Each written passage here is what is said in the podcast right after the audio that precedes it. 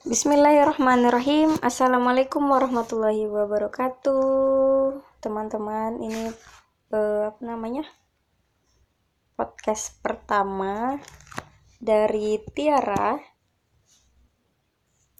Ya, semoga bisa konsisten ya bikin podcast tentang apapun yang terjadi di kehidupan, karena emang hobinya ngoceh ya. Kadang ngoceh nggak punya teman gitu kan. Habis itu baru tuh bikin podcast dong biar bermanfaat. Jadi eh, kita ngomongin apa ya? Teman-teman pada tahu sastra profetik? Profetik dulu deh.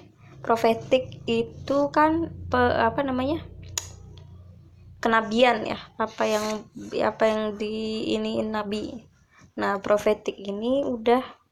Jadi kalau misalnya teman-teman baca itu, kalau misalnya buku-buku profetik itu ada di bukunya Muhammad Iqbal, terus uh, yang intens bahas profetik itu si Pak Kuntowijoyo itu. Nah, kali ini kita bakalan bahas tentang yang dari bukunya Pak Kuntowijoyo tahun berapa ini? Tahun dua ribu sembilan belas cetakan pertama tentang maklumat sastra profetik. Nah, di sini itu dibahas tentang ya sastra, kan kita tahu tuh sastra gimana. Nah, terus sastra itu kalau di buku ini tuh dia bilang kalau misalnya sastra itu lebih luas dari realitas. Sastra membawa manusia keluar dari belenggu realitas. Atau sastra membangun realitasnya sendiri. Jadi kalau misalnya kita sedang bersastra, berarti kita lagi keluar dari realitas ataupun membuat imajinasi sendiri. Kan sastra bebas tuh, tulisan juga kita bebas kan. Nah, sastra itu kan gak ada yang nyalahin. Itu kan ekspresi jiwa, ekspresi. Kalau ekspresinya nyalahin, ya berarti mereka menyalahkan sesuatu yang ada di pikiran manusia.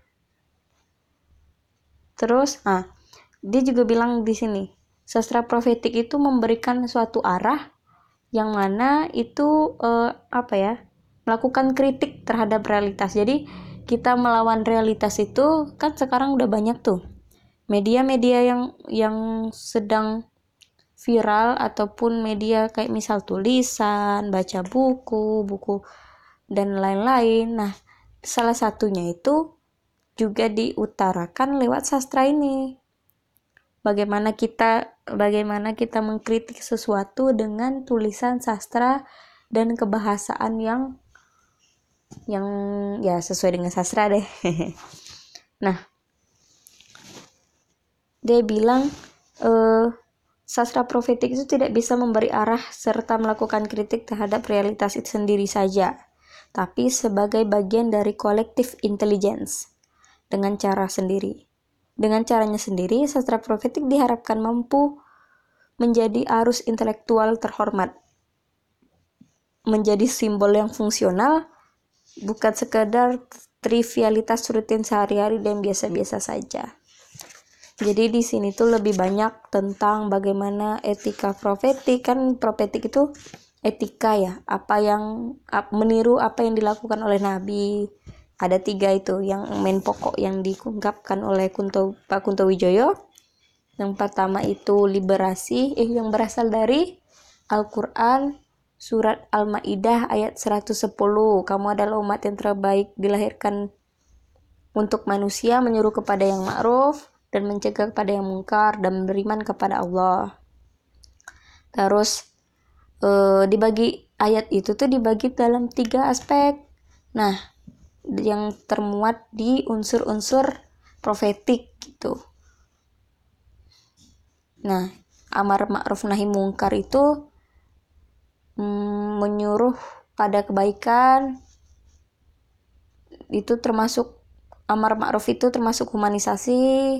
Yang mana humanisasi itu kan memanusiakan manusia. Jadi tidak ada tujuan hidup manusia selain setara dan sama dengan manusia lain. Dan di sini ditekankan untuk meng, apa namanya? untuk memberantas ketidakadilan, kebodohan dan hal-hal yang kayak misal ada kaum mustadafin, kaum musafin sih duafa apa musafin, nah itu pokoknya harus dibela, harus setara dengan manusia yang lain. Terus nahi mungkar itu liberasi, mencegah kepada kemungkaran. Liberasi itu bisa juga ke keilmuan, bagaimana kita memperoleh ilmu sesuatu, bagaimana kita mencegah kebodohan. Nah, melalui liberasi ini agar kita bisa tetap beribadah kepada Allah.